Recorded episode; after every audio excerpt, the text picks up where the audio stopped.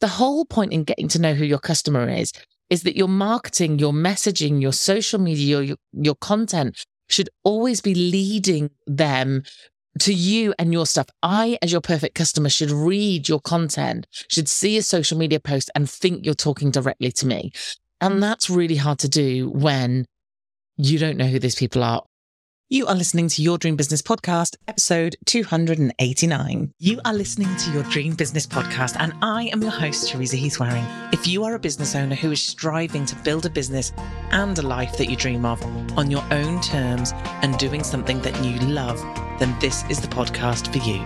Each week, I will share with you business, marketing, and mindset tools and strategies that I have used to start and grow my own dream business, as well as the dream businesses of hundreds of business owners from around the world. So if you're ready, let's get started. Hello, and a really warm welcome to this week's episode of the podcast. How are you doing? So, this week, I am going to talk all about your perfect customer because I was putting together a freebie that I have about visibility. If you want it, you can go to teresaheathwareing.com forward slash visible. And basically, it's like a five day email challenge where I email you every day and I give you something specific to do. And it's all about getting more visible, getting in front of other people's audiences through things like podcasts and speaking on other people's, in other people's groups or doing a guest blog or whatever it might be. But it's a really brilliant way to increase your audience and a really successful one. So I've put together this visibility challenge. And when I was putting it together, I was going to record a video about how you come up with your perfect customer, how you know they are. And I just didn't get time because I really gave myself some tight deadlines, which I've I'm actually finding that I really need to do at the moment to get stuff done. Sometimes you're uber productive and sometimes you need a kick. And I'm I'm in the season of needing a kick right now. So I was going to do a video, didn't do a video. And then I thought, oh, I know. Well, it was actually not my idea. It was one of my lovely members' ideas. Why don't you link to an old podcast? Well, I couldn't find one for ages and ages. And I thought, surely I've done an episode recently on how you come up with your perfect customer. But evidently I haven't. So I am going to do that today. But it's quite good actually, because I've recently talked about this in lots of talks I've given. And I've got some new examples and some new things to maybe put your way, which might help you come up with your customer a bit easier or at least give you a different way of thinking about it. So if you've seen me speak about this before, you will have seen me talk about that we can't just look at the demographics. So when I started back in marketing all those many, many, many, many years ago, when I did my degree in it, we literally used to just look at like what age is our perfect customer? What sex are they? Where are they based or what's their location? What's their marriage status? Do they have children? And what kind of job might they have? It was really basic information. And that doesn't work any longer. And it doesn't have to because we have so much more information available to us now and in this amazing world that we're in.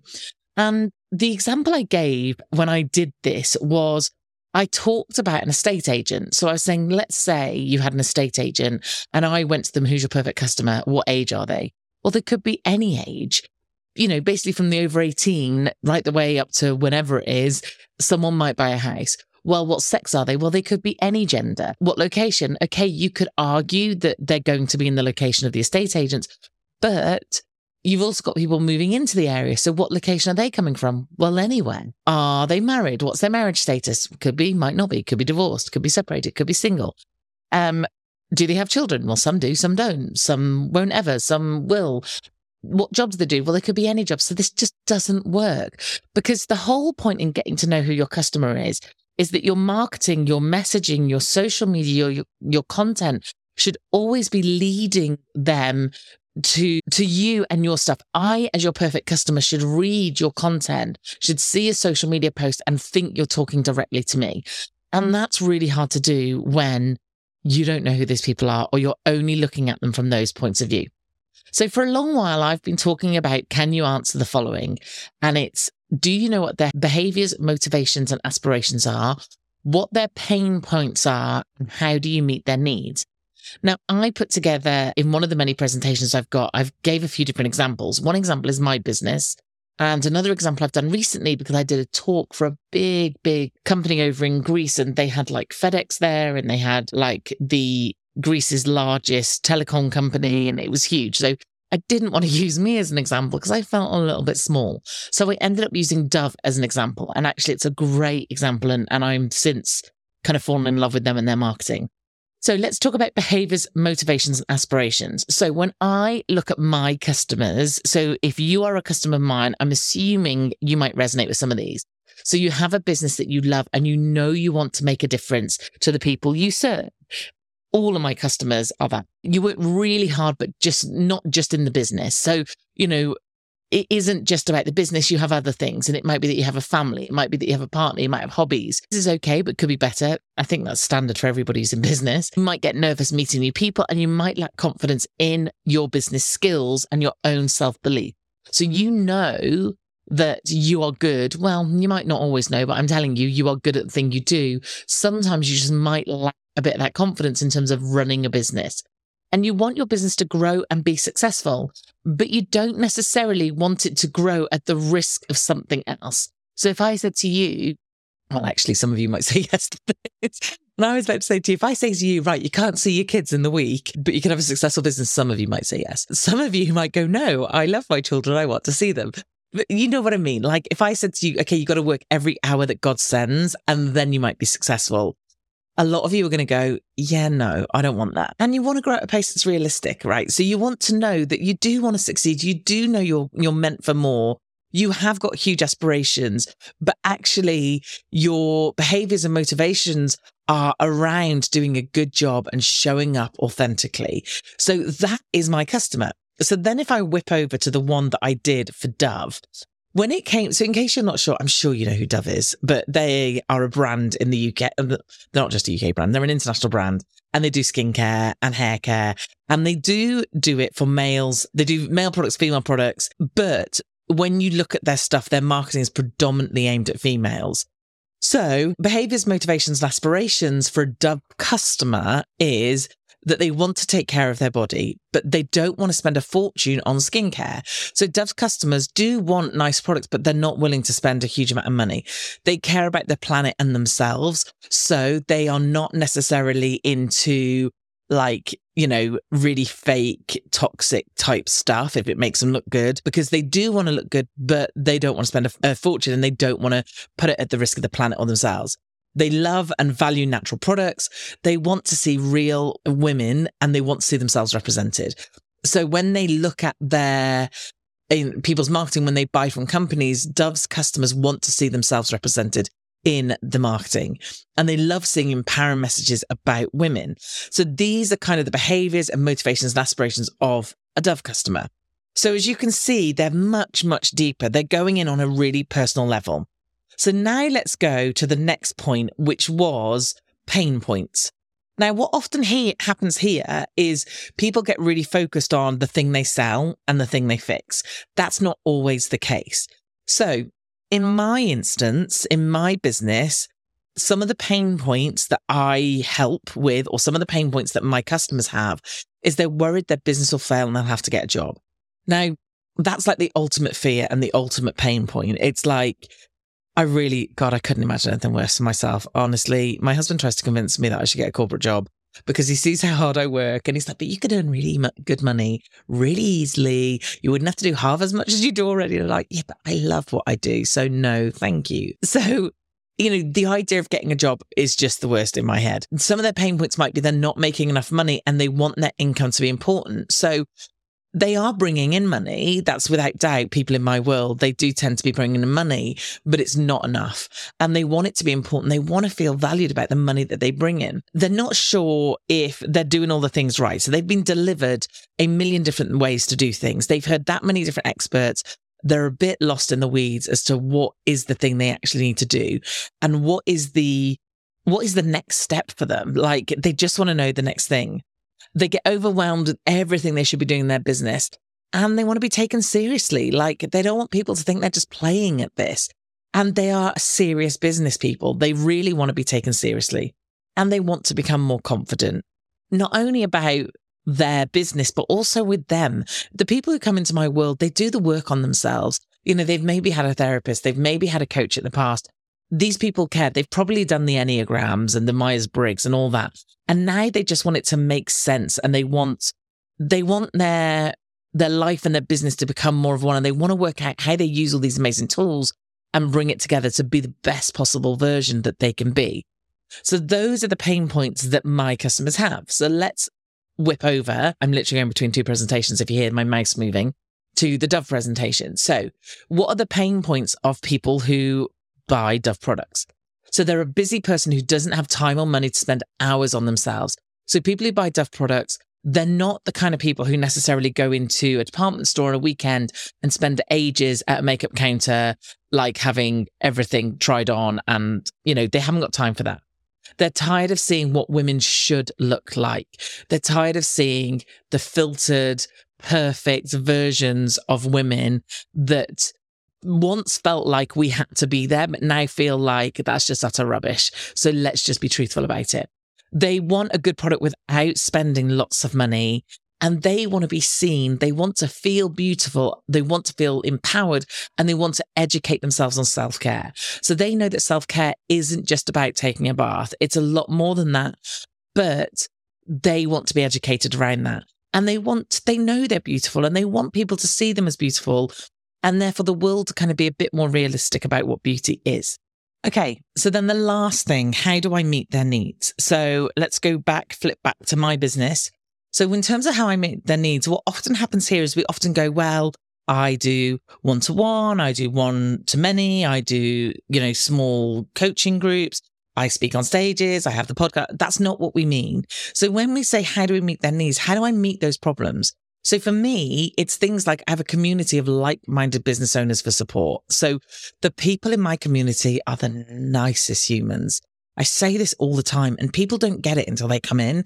Like they really don't. They don't understand. We're doing a, an open house soon. So do come in for that because people don't quite get what I mean until they come into my world. And then they're like, these people are phenomenal. They are phenomenal. So I provide that. We obviously have online training that they can do in their own time and doing in their own time is really important because of the fact they're busy and they're juggling a million things. We give really straightforward and no BS and no fluff advice so they can get those direct answers we offer accountability. Now, in my mind, what has been the biggest change in the online world, and certainly for me and what I offer, is that people are getting a bit tired of the courses. And I've actually stopped offering any new courses in my group because they've got a shed load of them. And if there was something in particular that they were all like, we really need help with this, then of course I would bring someone in to do it. And actually, instead, I'm offering up the space to my members and I'm saying, come and teach us what you know. So one week we'll learn about feng shui. Then we're going to learn about art. Then we're going to learn about Google ads. Like it's really cool. Anyway, so we offer that kind of space where they can learn things, but it's the accountability that people need. So for me, I've been bringing in more and more and more accountability to get them to get the work done. We give them live coaching calls where they can ask me anything. So when they're overwhelmed and they're not sure what to do next, that's why they have those coaching calls. We do the mindset stuff so they can develop themselves further in terms of becoming a more kind of, you know, I was going to say rounded human. That's not the word I wanted to use at all, but you know, that they have these tools in their toolbox in order to whip them out when life gets hard, because it does and it will. We run businesses. This stuff is not easy and they want the safe space to grow where there's no growth shaming. So I've been in groups before where it really has been, unless you're bringing in this amount of money, you're really, you're not important. And that is just shocking because first off, if we all go back to the last time we were employed and how much we got paid, you know, it's probably kind of unbelievable that we could ever earn the money we earn now through a job. So somehow when you get into your own business, people just kind of lose their minds and think if they're not earning seven figures, they're not successful. Well, that's absolute madness. And the other thing that how I meet their needs is I get to know them and their business. So I genuinely know the people in my world. I had an amazing testimonial written for me the other day, which FYI, I just paused this recording so I could run off and get it, not physically run off it, was on my computer. So it was on LinkedIn, which was really lovely. It was as a recommendation and it was lovely Sarah Jane. And she put, I've been a member of the Business Dream Club. I don't know. Dream Business Club. I don't even know the name of my own club. I've been a member of the Dream Business Club for about a year and I followed her free offerings for a couple of years for that. When I wasn't her client, she always had time to personally reply, to answer my replies to her emails, which gobsmacked me, but is part of the course for her. She genuinely cares about helping people and that's part of it to her. Now I'm in a membership. I can tell you there's nothing she wouldn't do for her members to help us help ourselves the monthly group coaching calls is always helpful, even if you listen, because she digs down, right down into what's going on and makes sure she understands not only the exact situation you're asking about, but also the most important what's most important to you. I hate reading, you know that. She deeply understands that different people have different priorities. There's no one size fits all answers in business. She's cultivated a fabulous membership filled with similarly kind hearted, positive minded entrepreneurs all ready to help and encourage each other. In many Facebook groups, I see people routinely bash for not for not somehow already knowing things, but never in the Dream Business Club. And she goes on and says lots of other things, which is just amazing. But that was so, so lovely to hear. So when we talk about meeting their needs, it's not necessarily about here's what the product is, it is about how you meet the needs. Like, so I could have a different type of product and still meet the needs. Does that make sense? So, for instance, if you do Facebook ads for a living, someone doesn't have the need, they might, but most often they don't have the need to learn Facebook ads. They have the need to get more customers in their world. So your product could essentially be something else, but it isn't. It just happens to be Facebook ads. Does that make sense? Okay. So let's head back over to Dove and how does Dove meet their needs? So Dove uses real women in their advertising. And honestly, I looked at a lot of their content and it is phenomenal the people they use in it. They celebrate and share empowered messages and people. They provide quality and affordable products.